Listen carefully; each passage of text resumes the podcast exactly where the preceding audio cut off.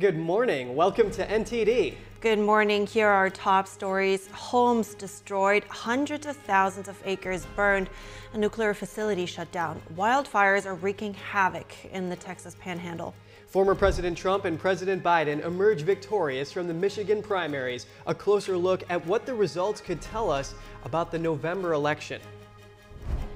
The nation's top lawmakers meeting the president yesterday, but failed to find an agreement on government funding. A partial shutdown could be just days away. A key witness for defense attorneys seeking to disqualify Fulton County DA Fani Willis retakes the stand. What you need to know about Nathan Wade's divorce lawyer's testimony on the timing of the Trump prosecutor's romantic relationship. With the presidential primaries underway, popular AI chatbots are generating false information about elections that could, could mislead voters. We dig deeper into the issue with the host of NTD Business. Shen Yun Performing Arts wraps up six shows in Miami, Florida. We hear from audience members who praise the artistry of the performances.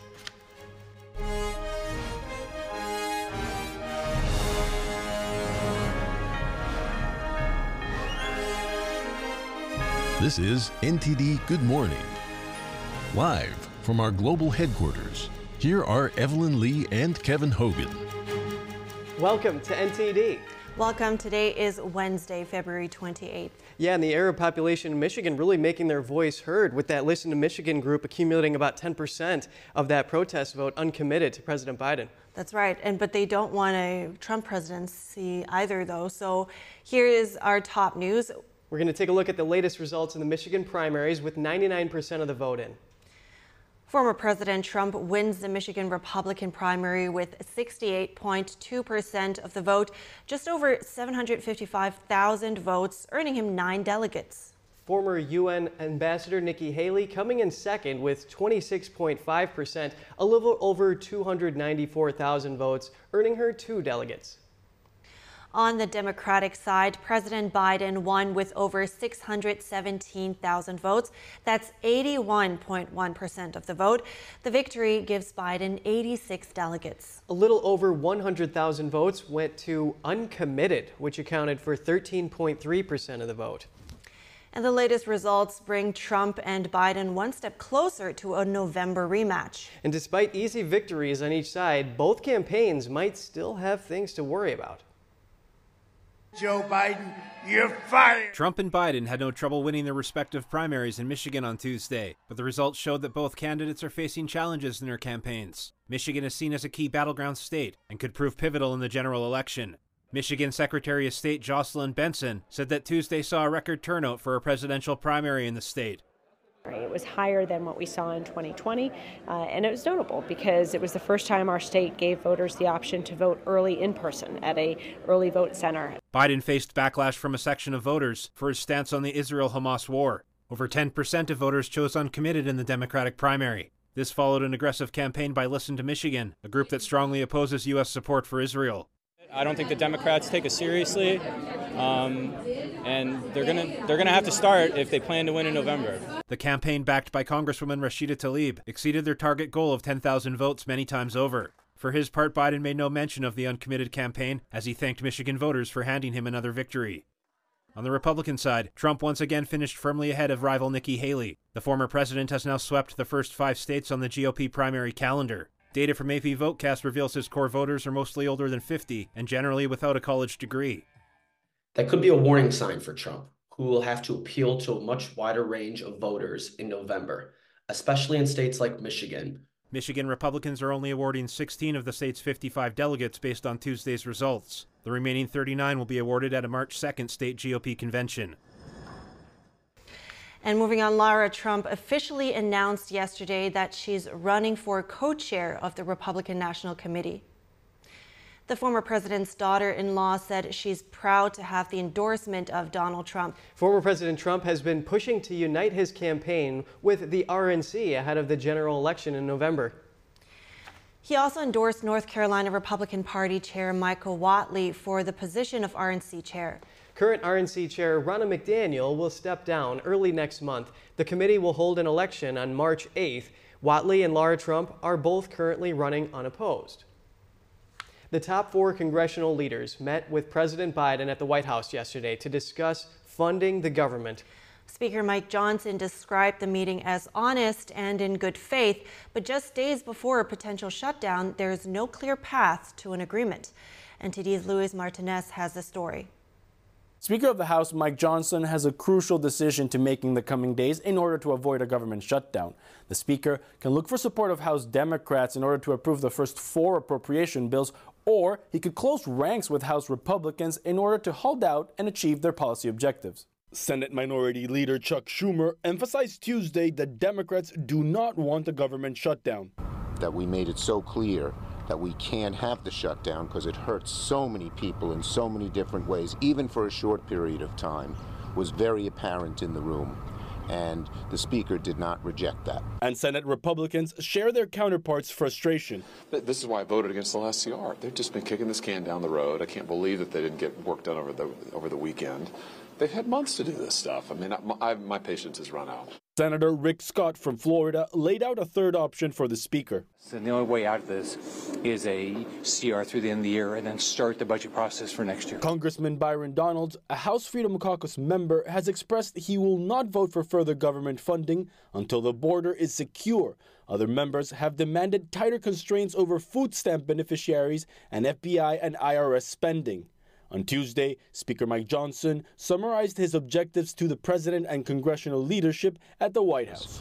Uh, let me say this when I showed up today, my purpose was to express what I believe is the obvious truth, and that is that we must take care of America's needs first. Congress has until this Friday to approve the first four appropriation bills. The remaining eight are due on March 8th.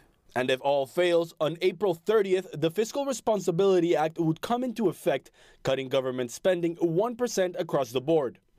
Reporting from Washington, D.C., Luis Eduardo Martinez, NTD News. Joining me now to discuss President Biden's appeal to Congress for more Ukraine aid and avoiding a government shutdown is Richard Stern, director of the Grover M. Hermann Center for the Federal Budget at the Heritage Foundation. He's also a former budget advisor to Congressman Mike Johnson. Richard, thank you for your time this morning. Will Congress come together and agree on a budget deal with just a few days to go before the first partial government shutdown deadline? Thank you for having me on. I, my guess is they probably will. Shutdowns are very rare in U.S. history, and usually they happen, frankly, when one or honestly both parties in Congress feel like they've got something strategically to gain from it. So I think reading the tea leaves on this is they're going to come to some kind of a deal. Now, I don't want to oversell it though. My guess is it's probably going to be another CR that kicks the can just slightly down the road. Right. Yeah, that's what we've heard some congressmen and some senators saying. Now, how much accountability and oversight is there for large sums of money sent to Ukraine being spent effectively without waste? And does the U.S. have any other option to shell out all this national treasure than, than to do that to advance its foreign policy goals? So, of the money that's being handed to Ukraine, there's actually almost no accountability whatsoever. There's almost no way to really test and track where it's going. However, some portion of the aid is in kind aid, right? So it's where we're handing them weapons, or frankly, we give them what amounts to really a gift card they can spend with Boeing or Raytheon. But I think to the core of your question, though, is there a better way to do this? You know, part of what's going on here is this money is being handed out without any kind of clear guidelines on the strategy, the goals. There are tens of thousands of Ukrainians that are being killed, frankly, because the Ukrainian government, NATO, the U.S. government isn't attempting to do anything to lay out what the end of the war should look like. And so, you know, I think one of the concerns, certainly for conservatives looking at this, is that we're shelling out, you know, if we do what Biden's asking for, another $500 per American household that'll drive inflation, that'll drive mortgage rates even higher, with no clear sight at the end of this or clear plan on how we bring the war to an end and stop the bloodshed. I understand your concerns. President Biden obviously taking this very seriously, having visited Ukraine last year, and military analysts are saying that you know Russia's aggression just could spell very bad things for Ukraine here, especially without that funding. Are lawmakers talking enough about a timeline for supporting Ukraine financially? Is a series of blank checks indefinitely a viable solution? Well, I think that's the thing. A series of blank checks indefinitely, I think, is not viable for two different reasons, right? One is fundamentally it, it promotes violence without getting uh, uh, gains on the ground. You know, part of what we've seen for months now, frankly, is the Ukrainian government not doing things on the battlefield that would put them in a better defensive position, frankly, overplaying their hand because of an assumption of getting federal aid that didn't come. Uh, frankly, some of it looks like they might be trying to doing it to induce Congress to give them more aid. And so I think there's a tremendous disconnect between the average Ukrainian that is fighting in the front lines or whose home is in the battlefield versus the elites in Ukraine that are running the government. But then the other reason is this is money that Americans don't have to shell out for this. Mortgage rates just went back up to 7%, very much because of government spending. Inflation is still high. Grocery prices are 21% higher than when Biden took office. And it's because of these mounting deficits, which is frankly why the government shutdown is looming, right? Because there's disagreement in Congress about how to cut spending responsibly in a way that won't pull the rug out from under people, but will drive down inflationary pressures. Where would that $60 billion for Ukraine come from? Would it be an increase in taxes or just be more deficit? At the moment, it would be more deficit. And again, you know, what's happening right now is the government is eating everybody else's lunch at the buffet table. So if you want to buy a home, you want to go to school and have a student loan, you're looking to expand your small business, you're in competition with the government over that money. You know, right now, the, the deficits that the government's had over the last couple of years pushed just mortgage rates as one example from 3% to 7%. That's an extra $350,000 on the lifetime of a mortgage just for a median home, just in interest costs. That's a result of federal deficit. So that's what we'd be talking about here. Well, Richard Stern, Director of the Federal Budget Policy Center at the Heritage Foundation, thank you for your time. Thank you as always. And a series of wildfires swept across the Texas panhandle early today, prompting evacuations. The blazes also cut off power to thousands and forced the shutdown of a nuclear weapons facility.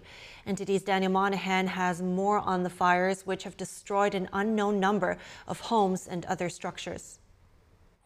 Authorities say strong winds, dry grass, and unseasonably warm temperatures have fed the wildfires. Greenville, Texas Fire and Rescue shared this harrowing video. An emergency team driving into a hellish inferno that most would flee from. Flames line the roadside, and black smoke billows across the scorched landscape. Here, the fires can be seen by air from a plane arriving in Amarillo the blue lights of Elk City Fire and EMS can be seen flashing as they travel along a road dotted with orange fires. Governor Greg Abbott issued a disaster declaration for 60 counties as the largest blaze, the Smokehouse Creek fire, burned nearly 400 square miles. So far, more than 370,000 acres have been burned by the fires, according to the state's Forest Service. The main facility that assembles and disassembles America's nuclear arsenal, Pantex, had to shut down its operations Tuesday night. The plant posted on X on Wednesday that it had resumed operations. A wildfire crossed from Texas into Oklahoma, where it prompted evacuations on Tuesday. Oklahoma resident David Morris says they have been in a tornado zone and a fire zone for the last few years. You know, I'd call it climate change and global warming, but I'm not woke. It happens every year about this time. the National Weather Service has issued red flag warnings and fire danger alerts for several other states through the midsection of the country. Daniel Monahan, NTD News. A key witness for defense attorneys seeking to disqualify Fulton County District Attorney Fani Willis took the stand again yesterday. A judge rejected Terrence Bradley's claim to attorney-client privilege on Monday. Bradley is the former law partner and divorce attorney for Special Prosecutor Nathan Wade. He previously told defense attorneys the Trump prosecutor's romantic relationship absolutely started before Wade was hired by Willis in 2021. Now he says he was only speculating. NTD's Jeremy Sandberg has more on yesterday's hearing. I do see that message, but I do not recall. Terrence Bradley said repeatedly Tuesday under oath he didn't know or couldn't remember when Willis and Wade's relationship began. Bradley testified he only remembers having one conversation with Wade about Willis during the four and a half years of representing him as a client. I can't tell you what date that was. It was made in confidence. We were in the back of our office. Our offices were the only two in the back.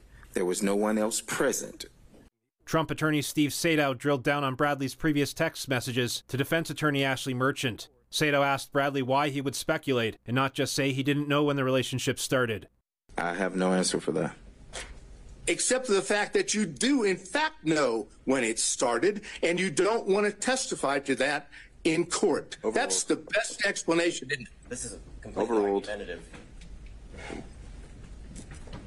That's the real, that's the true explanation, because you don't want to admit it in court, correct? No, I have no direct knowledge of when the relationship started. Sadow asked Bradley why he corrected Merchant on where the Trump prosecutors had met in the text, but not the timeline of the relationship. I was answering the question of she wrote magistrate court and I said no municipal court. Judge Scott McAfee will hear closing arguments from both sides on Friday. He suggested no ruling from the bench, meaning a decision on the DA's disqualification could still be a few weeks away. The judge Tuesday said he would allow additional evidence to be referenced, including cell phone data obtained by a private investigator working for Trump's lawyers. McAfee reserved the right to reopen evidence if he feels he needs more information to make a decision after Friday's hearing. Defense attorneys claim Willis and Wade's relationship was improper and allege Willis benefited financially from the arrangement using public funds. Both refute the claims. Jeremy Sandberg, NTD News. Hunter Biden is expected to appear for a closed door deposition before the House panel investigating President Biden today. The First Son's legal team negotiated several terms after previously stating they would only agree to a public hearing. The private deposition is part of an impeachment inquiry led by the Oversight and Judiciary Committees. The probe is heavily focused on the younger Biden's foreign business dealings during his father's time as vice president. The deposition will not be videotaped. Both sides agreed to quickly release the transcript to avoid selective leaks. That's after a review to redact any sensitive information. The House Oversight Committee on X stated the interview is important, but not the end of its investigation, posting, There are more subpoenas and more interviews to come. And amid concerns about President Biden's memory, House Republicans now using subpoena power to demand details about the special counsel's probe into the president. Biden again jokes about his age, sparking new controversy. NTD's Iris Tao has more from the White House. After complaining that the Justice Department was too slow in responding to an earlier request, House Republicans on Tuesday subpoenaed the transcript and any related recordings of Special Counsel Robert Hur's interview with President Biden last year. Republicans leading the impeachment inquiry into Biden say they want to find out first whether any classified documents that President Biden may have retained are actually related to the countries that his family was allegedly dealing business with. And also, they say they want to see if the Justice Department was treating Biden and Trump even handily. In addition, Republicans say they want the American public to have access to the recordings that made Special Counsel Robert Hur to write in his report that President Biden had a quote poor memory. And President Biden on Monday again tried to push back against concerns about his age, saying this on NBC's Late Night with Seth Meyers. Number one, you got to take a look at the other guy. He's about as old as I am, but he can't remember his wife's name. Yeah. Biden was referring to Trump's speech at CPAC last weekend when Trump said this. I call up my wife, our great first lady. She was a great first. People love her. Yeah, people love her. Oh, look at that. Wow. Mercedes, that's pretty good. But while Biden and the NBC host both noted Mercedes? And you can't remember your wife's name? Trump was, in fact, apparently referring to CPAC host Mercedes Schlapp, who was sitting right in front of him. And I want to thank Matt and Mercedes Schlapp, two great people, along with the entire staff. As Republicans continue to demand more details about the special counsel's report, they are seeking to keep the question about President Biden's memory in the spotlight. In just three weeks, special counsel Robert Hur is set to testify before lawmakers. And as part of Republicans' impeachment inquiry into Biden, Hunter Biden will also testify in a closed door deposition on this Wednesday. Reporting from the White House, Iris Tao, NTD News. Coming up, the U.S. solidifies its stance on not sending troops to Ukraine to fight against Russia. That's after the French president said he wouldn't rule out possible ground support. Polish farmers protest on the streets of Warsaw demanding an end to subsidized imports from Ukraine. That's after the break.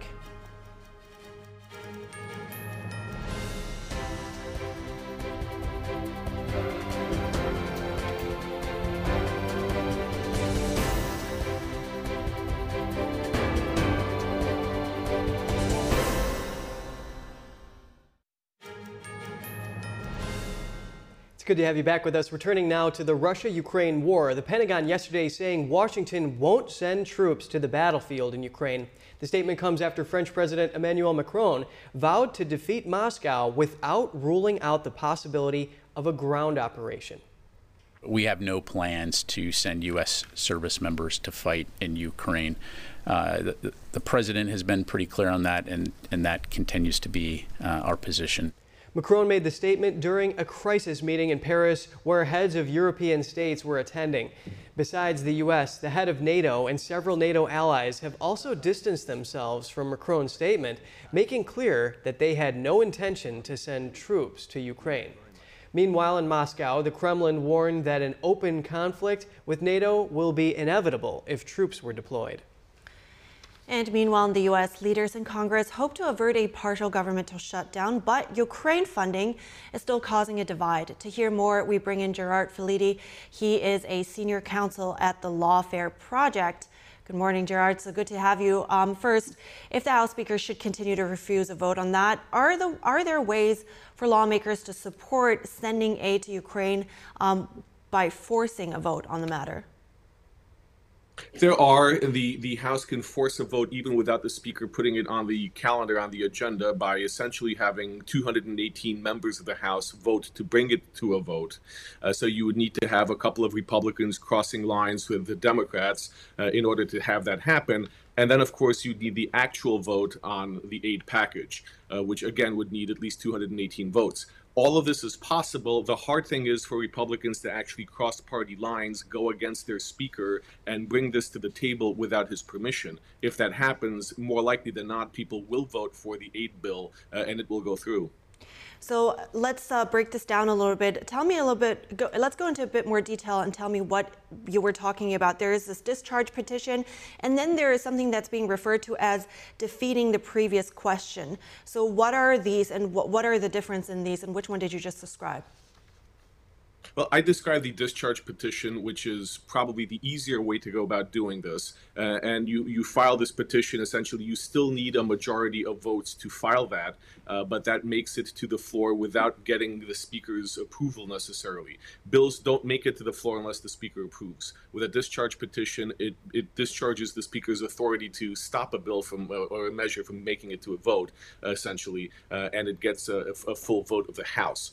So there you need people to cross party lines. Uh, and that is probably the more uh, the, the, most efficient way to do it and the most likely way this will happen because we have seen some republicans indicate that they do want to support uh, ukraine funding they do want to support uh, funding for israel uh, outside of the budget process uh, so that is most likely to be the, the tool that's going to be used to get this to a full mm. vote so it sounds like the willingness is there for some. Uh, so what does history tell us, though? Because this is not a commonly heard term. So what does history tell us about how um, likely that is to happen versus in this specific case? Because also considering that this is an election year.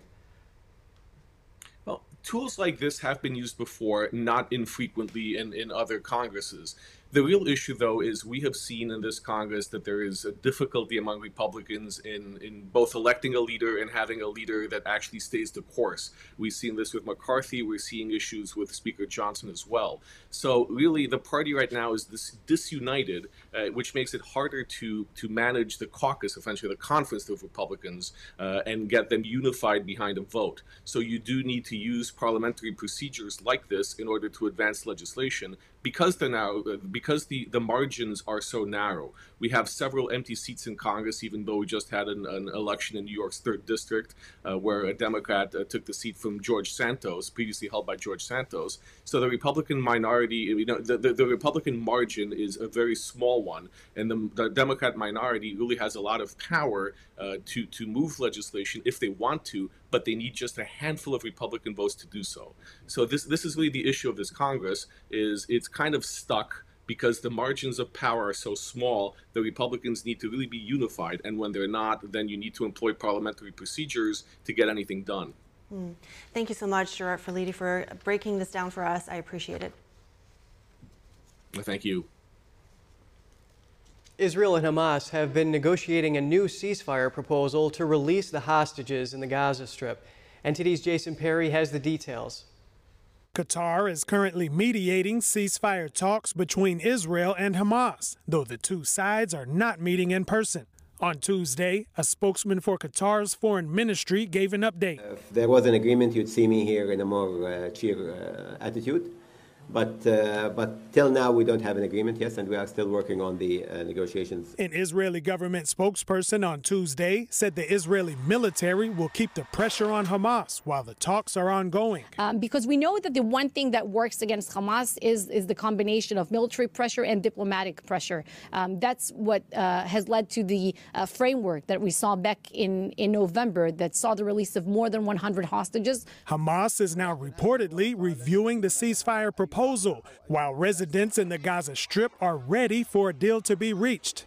Over a million people are now residing in the city of Rafah, where Israel said the fighting will soon take place if Hamas does not release the hostages by Ramadan. We hope for a permanent ceasefire so we can go back to our places. It's true there are no houses, but we hope to go back to our places. Also on Tuesday, Israel's prime minister responded to President Biden's remarks about Israel losing international support for its war against Hamas.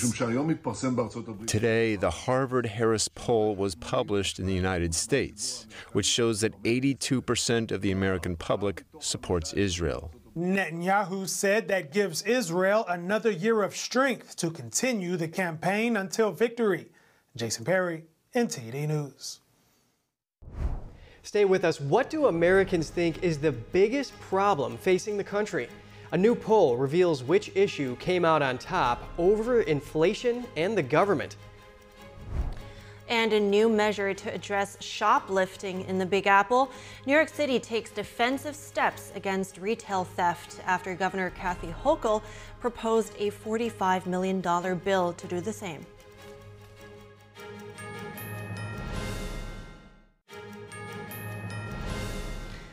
Good to have you back. The top two Senate Republicans are calling on the chamber to proceed to an impeachment trial against Homeland Security Secretary Alejandro Mayorkas. This after the House approved two impeachment articles against Mayorkas over his handling of border security. Minority Whip John Thune said Tuesday that people need to be held accountable for the crisis at the southern border. And Minority Leader Mitch McConnell says a full Senate trial would be the best way forward. Democrats, who control the Senate, have the power to dismiss the impeachment articles with a simple majority vote. The House voted to impeach Mayorkas earlier this month, accusing the top Biden official of willful refusal to enforce immigration and border security laws. And a new Gallup poll found immigration the top issue for voters for the first time since 2019. Over a quarter of those surveyed said immigration is the most important problem facing the country today. Republicans make up most of the 28% that said immigration. Close to 60% of GOP voters said it was the top issue, up from 40% in Gallup's survey last month. Government was the second biggest problem among voters polled. 20% said it was the most important to them. Other big issues were the economy in general and inflation. Government held the top spot as most important issue in Gallup's poll for most of last year. And immigration and customs enforcement agents in Boston have arrested a 34 year old illegal immigrant convicted of child sexual assault. The Guatemalan national had been released by a court in Massachusetts despite having an immigration detainer filed. The man who was not named had unlawfully entered the country 13 years ago.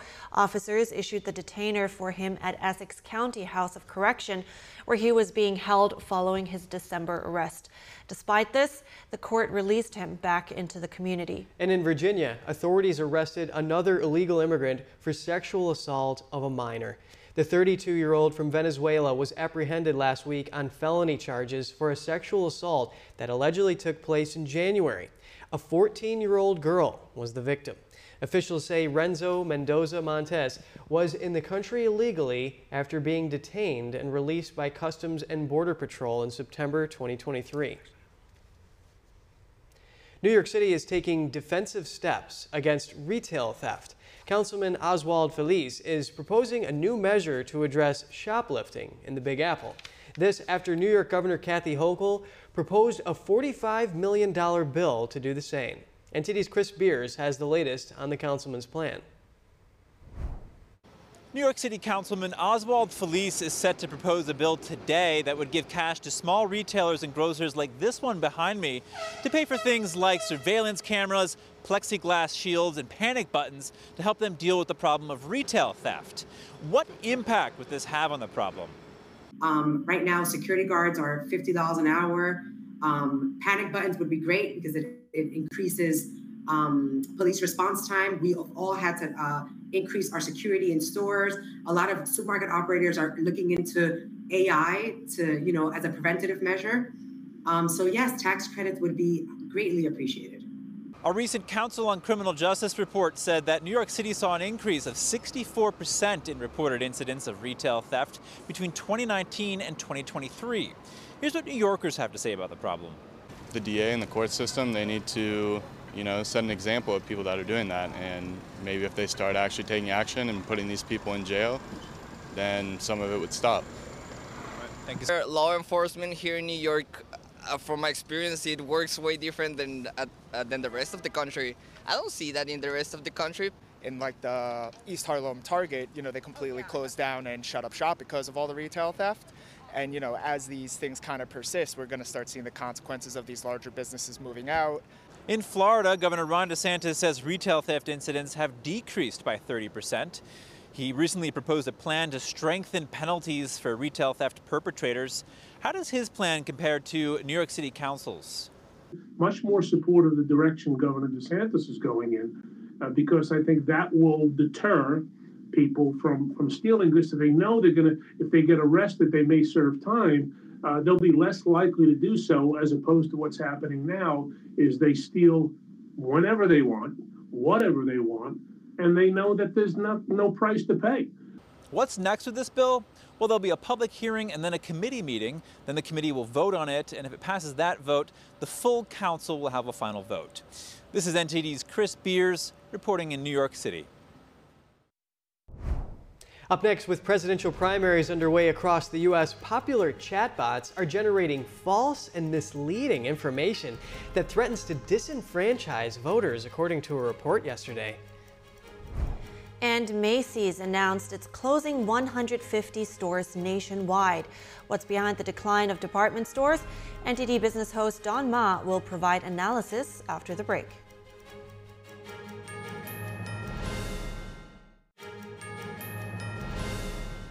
Welcome back. And joining us now is NTD business host Don Ma to give us the latest update from the business world. Don, what's going on with AI? Okay, so yeah, that's one of the things I actually wanted to talk to you about uh, because this is an election year and there's some misinformation relating to that topic. And as well as I wanted to talk to you about how consumers are feeling about the economy. And also, I think that is uh, important as well when it comes to who they want to vote for their next president. So, according to a report published yesterday based on the findings of artificial intelligence experts and a bipartisan group of election officials, popular chatbots in the US are generating false and misleading information. And because of that, voters could be disenfranchised with uh, presidential primaries underway and next week uh, being Super Tuesday. So it appears that millions of people are already turning to artificial intelligence powered chatbots uh, for basic information. So that's information including about how their voting process works. Uh, so now the report actually found that uh, chatbots like GPT or Google's Gemini are prone to suggesting voters uh, heading to places that actually don't exist or they're actually inventing illogical responses uh, based on rehashed and dated information, and the chatbots uh, simply are not ready for prime time. It seems like, at least uh, when it comes to giving important and nuanced information about elections. Right. Yeah, I think it's important to know that chatbots operate on sometimes they're not updated all the time with the newest information. I think ChatGPT is um, I think it's programmed with information from 2023, April or something like ChatGPT 4 that is. So um, can you give us an example of how this would, you know, how this would show, what kind of answers, responses were given? Yeah, sure. That's very important. So five models were actually tested in this research. Uh, so that of course includes ChatGPT and Meta's Google, uh, Meta's Llama 2 and Google's Gemini and two others. Uh, so they all failed to varying degrees when asked to respond uh, to public que basic questions mm. about the democratic process. And uh, let me just give an example here. So when participants asked the chatbots where to vote in a specific zip code in Northwest Philadelphia, Gemini responded that there's no voting precinct in the United States for that zip code, which actually is false information. Um, and another example is uh, so in, in Nevada, where same day voting registration uh, has been allowed since 2019, uh, four of the five chatbots tested asserted incorrectly that is uh, voters will be blocked from registering to vote weeks before election day. And I think most people uh, would actually double check that information, but it seems like this research uh, just hammers home that fact uh, as well for uh, for people who is using chatbots for basic information like this. And I think uh, this research uh, is something that uh, consumers or uh, potential voters should keep in mind. Yeah, that false information from AI in Nevada really scared the Secretary of State there. Let's move on. How are consumers feeling about the economy before the election? Right. So yeah, that's also another very important topic to discuss here. Um, so, well, consumer sentiment uh, is always evolving, right? So it, it could be different when uh, the election, election actually comes around. But right now, it seems like consumers are feeling less confident this month. So the Business Research Group, uh, the conference board, said yesterday that its consumer confidence index fell. And this drop means that Americans feel uh, slightly worse about the current economic conditions and outlook for the next six months as well. And at the same time, Americans' short term expectations uh, for income, for example, business and the job market fell as well and it's at a level that is often associated with a recession. Now, that doesn't mean a recession is on the horizon, but that's just a point to keep in mind. And the decline in consumer confidence this month comes as uh, somewhat of a surprise because the economy continues to look resilient, at least on the official data front. Um, so if you look at that, there's potentially no need for consumers to feel this way, but official data could be uh, slightly different than how we actually feel about the economy. But the good news is that Americans uh, were slightly less worried about food and gas prices last month. And the conference board uh, said that uh, this uh, could be potentially uh, the silver lining here. Hmm. Well, it seems like the consumer the confidence decline is really showing, especially when you look at Macy's, who has been closing more stores, or at least they had announced that they had to close more stores, right? What was the problem there? Yeah, uh, that, that was uh, kind of a big announcement by Macy's yesterday. It said that it's closing 150 stores, and this is about a third of its total uh, stores. And closures are the result of decades of decline in the department store industry. Macy's problems stem from big box retailer competition, and a shift to online shopping is another problem. Also, activist shareholders are fighting for control of the company's board. Another crucial problem is the retail industry has split in two. Uh, that means brands like Walmart uh, that focus on cheaper items are succeeding. Uh, so are luxury brands for people who still have means to afford finer items. But department stores uh, focused on the middle class are fading. Macy's uh, said the restructuring is an effort to shift more resources to its more successful and upscale brands, uh, such as Bloomingdale's. Just the next step. I mean, last month, Macy's announced that it was laying off about 3.5% of its workforce. That's over 2,300 employees. But Macy's is not the only thing that's going down. Google is down in market value as well. Is there a reason for that?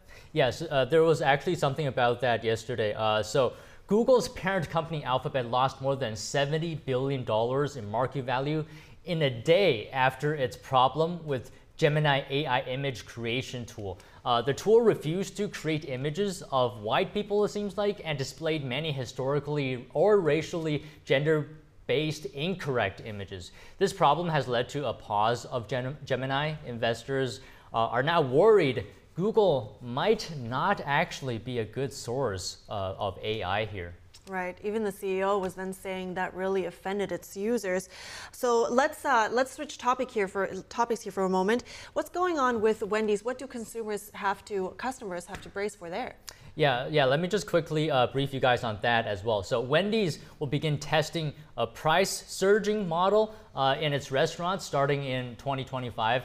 Now, surge pricing is a strategy uh, of altering prices based on demand. It's a concept already used by ticket sellers and ride sharing companies. So, Wendy's CEO Kirk Tanner said the company will also use AI enabled menu changes and suggestive selling. He hopes a franchisee interest in digital menu boards will increase, uh, further supporting sales and profit growth across the system. So, it seems like this move is just uh, a slight bet here that uh, this model will help profit just a little bit more. That's interesting. Yeah, USA Today says that that dynamic pricing isn't new in the business world, but it's becoming no, the norm now. So, Don Ma, host of NTD Business, thank you. Thank you.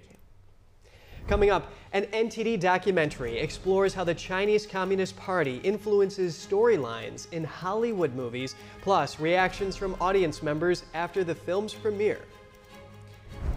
And Shen Yun Performing Arts wraps up six shows in Miami, Florida. We hear from theater goers, including a beauty pageant winner, who praised the artistry of the performance. Stay tuned for that and more after the break.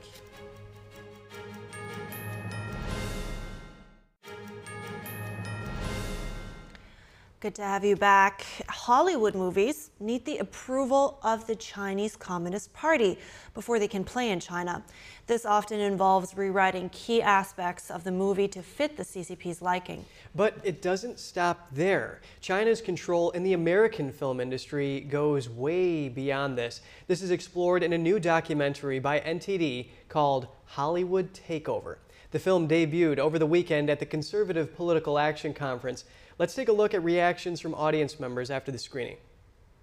It was outstanding and very enlightening. So this documentary brings to light how influential the CCP and the um, um, obscene amounts of money that are the impetus for Hollywood to um, to betray all of the um, best about this country. I love it. Anything that brings out truth, I'm all about. We uh, um, in America are are starved for truth, even though we have the ability to to have access to a lot of knowledge. We are just very ignorant of what's really going on in the war in the in the world, and so uh, we just really appreciate Epoch Times to doing what they've done to me, a movie should be made. It's like Nick Searcy said, he had a movie he was making, and he's like, I'm not going to change the script because that's what the artist had intended. So to change it, to have the regime of China, the CCP, any totalitarian government control art is exactly what Hitler did. People need to watch the Hollywood takeover. I think it will educate them, it will inform them, and they need to quit listening to the lies of the mainstream media on this stuff. Hollywood Takeover China's Control in the Film Industry premieres on EpochTV on March 8th. Well, you remember when the Taiwanese flag was taken off of Tom Cruise's jacket in Top Gun, and then they brought it back after all that controversy. Right, made big news, and that's really good to know. You know, like things things people might not think twice about because it's entertainment. It doesn't necessarily have to anything to do with politics, and that this is brought out that how they have their tentacles in almost everything nowadays. Yeah, pop culture, movies have so much influence on our political views and everything. Right. All right, moving on. Shen Yun Performing Arts brought 5,000 years of traditional Chinese culture to the stage in Miami, Florida last week. And the audience was the winner of Miss Global USA, who described Shen Yun as not something you get to experience every day here in America. Classical Chinese dance company Shen Yun has successfully lowered the final curtain on six performances in Miami, Florida. The company combines classical Chinese dance and music telling stories of ancient Chinese culture from before communism. I thought that the choreography and that the timing and the placement uh, between video and live performance was just amazing. It was cool to see cultures come together in that way. I thought it was a truly interesting way to celebrate not only Western culture but also Eastern, and especially through the music. Uh, I've never seen some of those instruments before, so it was very cool to see. I'm most impressed with the professionalism, uh, high level of artistry, um, and a sense of uh, mission and a vision, something very specific, very specific message of the timelessness of Chinese culture. The New York based company has a mission to revive 5,000 years of China's rich culture rooted in spirituality. That's the whole point why we're here on Earth to help heal the collective with everything that we do. And I believe this dance represents that. So spirituality is very important to me. And it spoke to me the whole, even just the beginning, that we're all here for, uh, for mission work for the Creator. So, and, and everything, even the dance moves, are just so aligned so well with the message. I would say come here for a cultural experience. It's absolutely beautiful. The art, the costuming, and the the performance here, the talent that we see here, is not something that you get to experience every day here in America. So definitely go out and see the Shen Yun performance. Shen Yun is headed to St. Louis, Missouri for three performances at the Stifel Theater on March 2nd and 3rd. And you talk about the CCP trying to control Hollywood. Well, they just recently admitted that they were trying to block Shen Yun from playing in South Korea. Exactly. So that makes us even, right, especially in light of the previous segment, that makes us appreciate that even more. The beauty of artistic freedom in this country. Yes. All right. Stay tuned for just one minute. We'll be right back. NTD News, the fastest growing independent news source in America, bringing you breaking news from around the world. Expert analysis, investigative reporting, and original award winning documentaries. We're known for our uncensored China coverage you won't find anywhere else. We cover the stories that affect you and shape our world without the political noise. We report from the heart with you in mind. Watch us right here on NTD News. Good morning. Welcome to NTD. Good morning. Here are our top stories. Former President Trump and President Biden emerged victorious from the Michigan primaries. We take a closer look at what the results could mean for the November election. And how are Trump's legal issues affecting his campaign? We speak with a senior advisor to the former president to find out. Homes destroyed, hundreds of thousands of acres burned, a nuclear facility shut down. Wildfires are wreaking havoc in the Texas panhandle. A key witness for defense attorneys seeking to disqualify Fulton County DA Fani Willis retakes the stand. What you need to know about Nathan Wade's divorce lawyer's testimony on the timing of the Trump prosecutor's romantic relationship. Free and Equal Elections Foundation is hosting a presidential debate with candidates from various third party organizations. We sit down with the founder for more information. A New York City medical school will be tuition free for all students after receiving a $1 billion donation. More on the donor and the school's reaction. The Odysseus moon lander is sending back some final lunar photos before it shuts down. The spacecraft's mission is ending prematurely after landing on its side.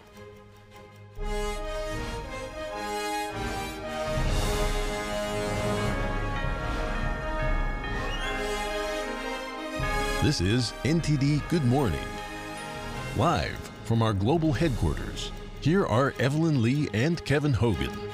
Welcome to NTD. Good morning, everyone. Today is Wednesday, February 28th. Today's top news a series of wildfires swept across the Texas panhandle early today, prompting evacuations. The blazes also cut off power to thousands and forced the shutdown of a nuclear weapons facility. NTD's Daniel Monahan has more on the fires, which have destroyed an unknown number of homes and other structures. Authorities say strong winds, dry grass, and unseasonably warm temperatures have fed the wildfires. Greenville, Texas Fire and Rescue shared this harrowing video. An emergency team driving into a hellish inferno that most would flee from. Flames line the roadside, and black smoke billows across the scorched landscape. Here, the fires can be seen by air. from a plane arriving in Amarillo. The blue lights of Elk City Fire and EMS can be seen flashing as they travel along a road dotted with orange fires. Governor Greg Abbott issued a disaster declaration for 60 counties as the largest blaze, the Smokehouse Creek fire, burned nearly 400 square miles. So far, more than 370,000 acres have been burned by the fires, according to the state's Forest Service. The main facility that assembles and disassembles America's nuclear arsenal, Pantex, had to shut down its operations Tuesday night. The plant posted on X on Wednesday that it had resumed operations.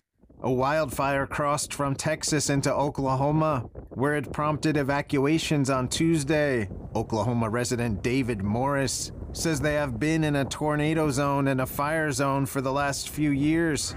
You know, I'd call it climate change and global warming, but I'm not woke. It happens every year about this time. The National Weather Service has issued red flag warnings and fire danger alerts for several other states through the midsection of the country. Daniel Monahan, NTD News. And now we take a look at the latest results in the Michigan primaries with 99% of the vote in. Former President Trump wins the Michigan Republican primary with 68.2% of the vote, just over 755,000 votes, earning him nine delegates. Former UN Ambassador Nikki Haley coming in second with 26.5%, a little over 294,000 votes, earning her two delegates. On the Democratic side, President Biden won with over 617,000 votes. That's 81.1% of the vote. The victory gives Biden 86 delegates. A little over 100,000 votes went to uncommitted, which accounted for 13.3% of the vote. And the latest results bring Trump and Biden one step closer to a November rematch. Despite easy victories on each side, both campaigns might still have things to worry about. Joe Biden, you're fired. Trump and Biden had no trouble winning their respective primaries in Michigan on Tuesday, but the results showed that both candidates are facing challenges in their campaigns. Michigan is seen as a key battleground state and could prove pivotal in the general election. Michigan Secretary of State Jocelyn Benson said that Tuesday saw a record turnout for a presidential primary in the state. It was higher than what we saw in 2020, uh, and it was notable because it was the first time our state gave voters the option to vote early in person at a early vote center. Biden faced backlash from a section of voters for his stance on the Israel-Hamas war. Over 10% of voters chose uncommitted in the Democratic primary. This followed an aggressive campaign by Listen to Michigan, a group that strongly opposes U.S. support for Israel. I don't think the Democrats take us seriously, um, and they're gonna they're gonna have to start if they plan to win in November. The campaign, backed by Congresswoman Rashida Tlaib, exceeded their target goal of 10,000 votes many times over. For his part, Biden made no mention of the uncommitted campaign as he thanked Michigan voters for handing him another victory. On the Republican side, Trump once again finished firmly ahead of rival Nikki Haley. The former president has now swept the first five states on the GOP primary calendar. Data from AP Votecast reveals his core voters are mostly older than 50 and generally without a college degree. That could be a warning sign for Trump, who will have to appeal to a much wider range of voters in November, especially in states like Michigan. Michigan Republicans are only awarding 16 of the state's 55 delegates based on Tuesday's results. The remaining 39 will be awarded at a March 2nd state GOP convention. Lara Trump officially announced yesterday that she's running for co chair of the Republican National Committee. The former president's daughter in law said she's proud to have the endorsement of Donald Trump. Former President Trump has been pushing to unite his campaign with the RNC ahead of the general election in November. He also endorsed North Carolina Republican Party Chair Michael Whatley for the position of RNC chair. Current RNC Chair Ronna McDaniel will step down early next month. The committee will hold an election on March 8th. Watley and Lara Trump are both currently running unopposed. And let's get an update on former President Trump's strategy ahead of a likely rematch against President Biden and how legal fees are affecting his campaign. Here's some of my talk with Lynne Patton, a senior advisor for Trump 2024. Well, you know, the Democrats understand that they can't beat President Trump on on their agenda, so they're trying to beat him in the courtroom. Um, you know, it's it's textbook case of election interference. Their goal is to break him emotionally break him politically, break him financially, and also break him uh, to the point of, of just uh, morale because, you know, they're indicting not just him, but the people around him, his top executives, his top advisors, so that it gets to the point where nobody wants to work for this man and he's left destitute with nothing and nobody. But the American people are waking up to that and they're recognizing in droves that this is not what this country is about. And it's the irony, of course, of ironies is that Democrats claim to be the ones fighting for democracy, but yet they're also filing lawsuits to remove him from the ballot in almost 16 states. We're winning those lawsuits in droves at the state Supreme Court level and also at the Supreme Court level. Uh, and uh, basically, uh, yes, you know, his legal fees are distracting from the campaign agenda and what we are obviously uh, dedicated to doing. And the only way to battle that is to raise money, which we've been doing in droves as well, uh, because the American people don't like it. Right, and Lynne, that is a huge impact with the Associated Press reporting that over $76 million has been spent over the last two years by his campaign and other fundraising programs that he has there. Biden touted over 350,000 jobs gained in January and also a low unemployment rate of about 4%. How is Trump going to make his case that the economy was better under him? Well, that's easy. Uh, Donald Trump did have the strongest economy in over 60 years. Joe Biden has actually the highest inflation in U.S. history. And it doesn't count as creating jobs when people are actually just finally going back to their jobs post pandemic and also post inflation. Uh, you know, when the cost of living has quadrupled under president, that's not success. You know, mortgage rates, the average family is spending an extra $19,000 a year in mortgage, over $11,000 a year in rent groceries, gas. That's not success. You know, um, when you create jobs, but then increase the cost of living, that's the worst kind of, of, of, of job uh, creation because at the end of the day, everything costs more. So working is something that most people have to do. And by the way, I wouldn't be surprised if a lot of those numbers are because people are getting second jobs, third jobs, fourth jobs. Lynne, as President Biden and President Trump plan to visit the border, a poll shows that a majority of Americans now do support building a border wall between the United States and Mexico. So, what is President Trump's strategy here going forward? I'd like to remind your your viewers that uh, you know the Democrats shut down the government for the longest period in history when Trump asked for just six billion dollars to build the southern border wall. They've now since sent over 170 billion to Ukraine since that war started two years ago.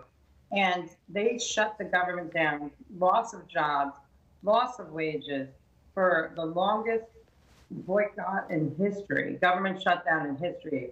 State bank, state parks were closed. Uh, federal government employees had to go on assistance during that time. It exceeded almost uh, a month and a half, I believe, almost two months long uh, just because they didn't want to give my boss $6 billion to basically do what they recognize now should have been done a long time ago. Lynne Patton, Senior Advisor for Trump 2024. Thanks. Thanks for having me. Coming up, we sit down with the founder of Free and Equal Elections Foundation to talk about their upcoming presidential debate with candidates from various third party organizations. And a New York City medical school receives a $1 billion donation. What this means for the students going forward.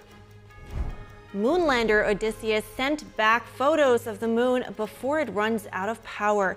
See images from the first U.S. lunar landing in over 50 years.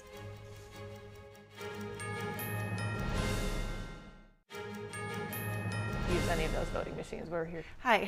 So, welcome back. Uh, we have here to tell us about tomorrow's presidential debate among third party candidates and some potentially big name independents like Robert F. Kennedy Jr.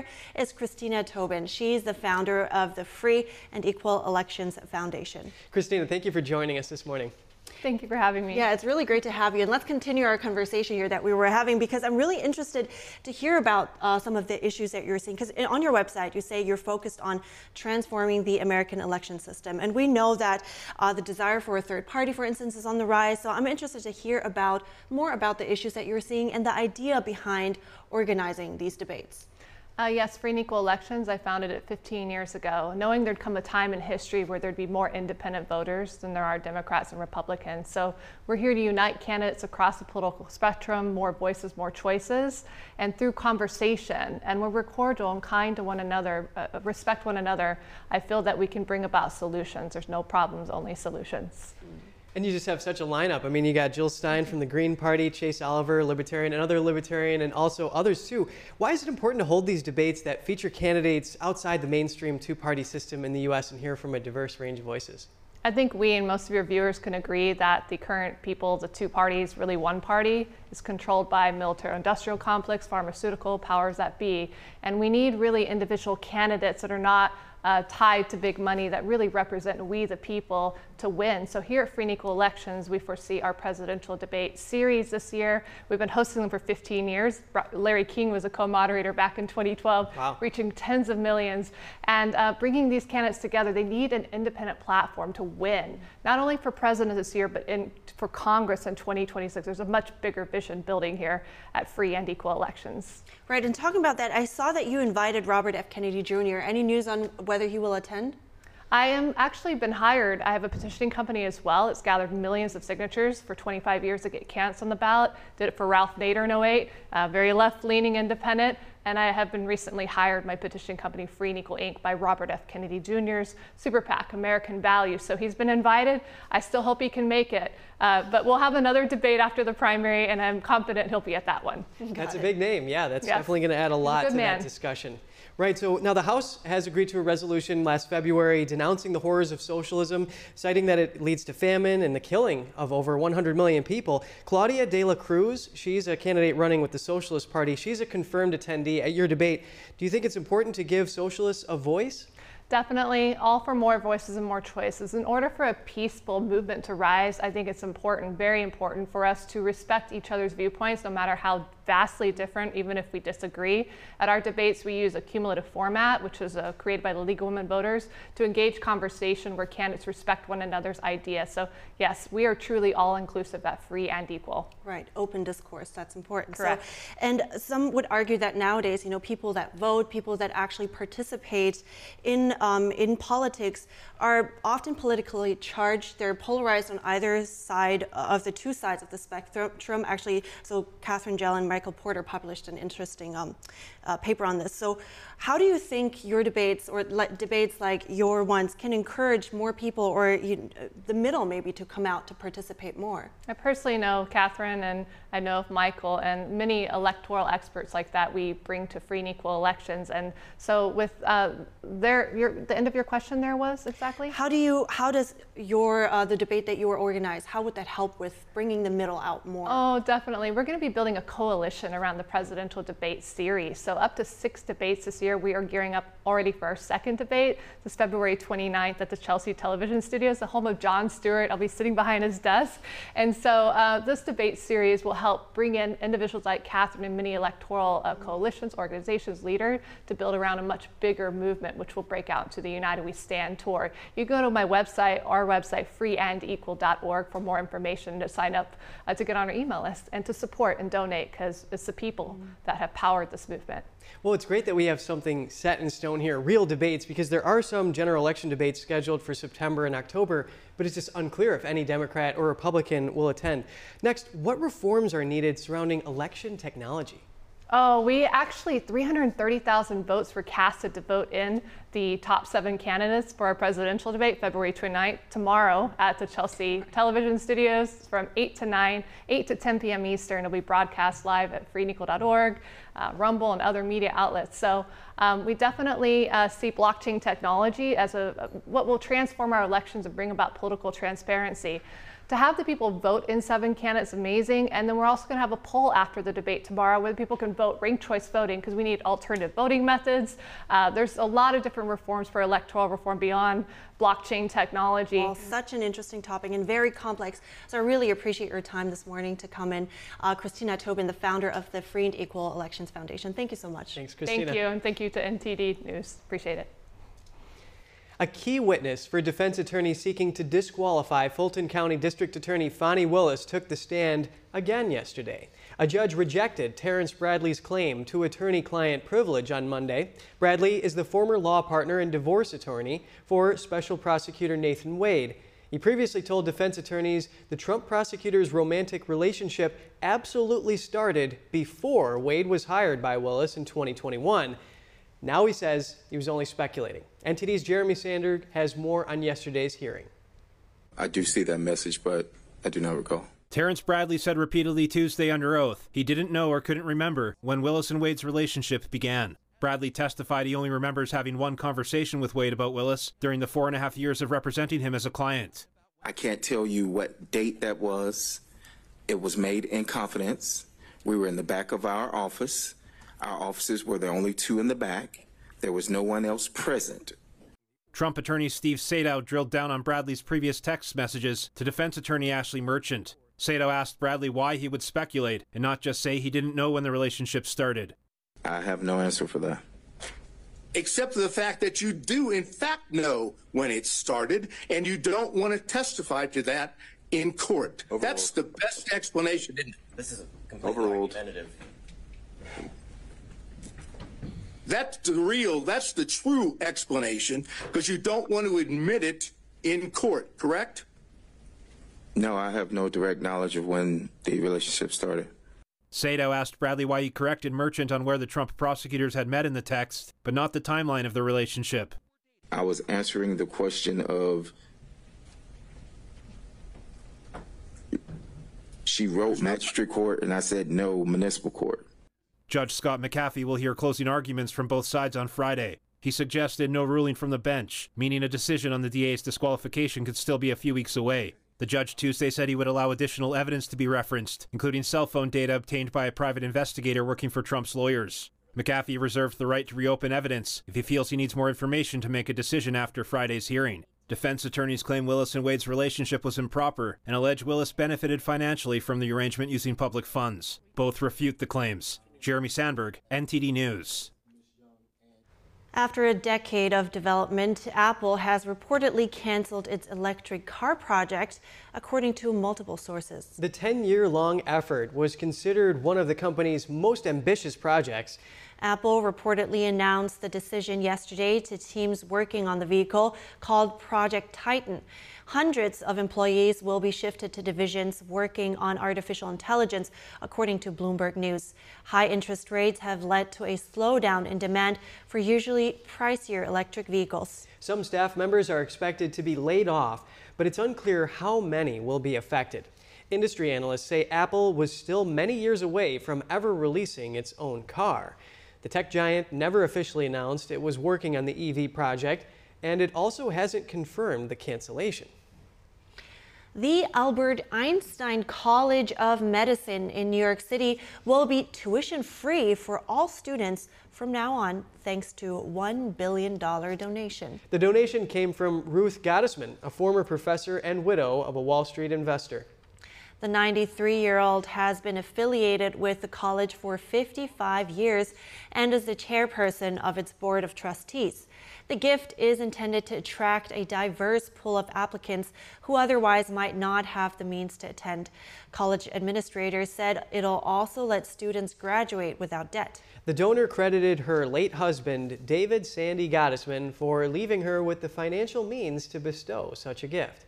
She announced the decision to students and faculty Monday. It brought some in the audience to tears and others to their feet cheering. And a private moon lander managed to beam back more pictures with only hours left before it dies. Last week, the Odysseus, carrying experiments for NASA, made the first U.S. touchdown on the moon in over 50 years. The spacecraft landed on its side, hampering communication and power generation. When sunlight can no longer reach the lander's solar panels, operations will stop. Intuitive Machines, the company behind the lander, expects that to happen no later than today. The latest images beamed back to Earth show the moon's unexplored south polar region. NASA plans to land astronauts there in the next few years. They paid Intuitive Machines $118 million to deliver six experiments to the surface. Other customers also had items on board. Despite its slanted landing, Intuitive Machines became the first private business to land on the moon. Another U.S. company gave it a try last month, but didn't make it there because of a fuel leak. Since the 1960s, only the U.S., Russia, China, India, and Japan have had successful moon landings. Only the U.S. has done it with crews. That's well, tough stuff. Yeah, but it sounds like despite it uh, not going as long as planned, it was really, it's a, it sounds like it was very successful. Yeah, they got something out of it. I mean, that is rocket science after all. For sure. all right, we have to wrap up our show now, but we'll keep you updated with the latest information. Stay tuned for our News Today broadcast at 11 a.m. Eastern Time. Thanks for watching. I'm Evelyn Lee. And I'm Kevin Hogan.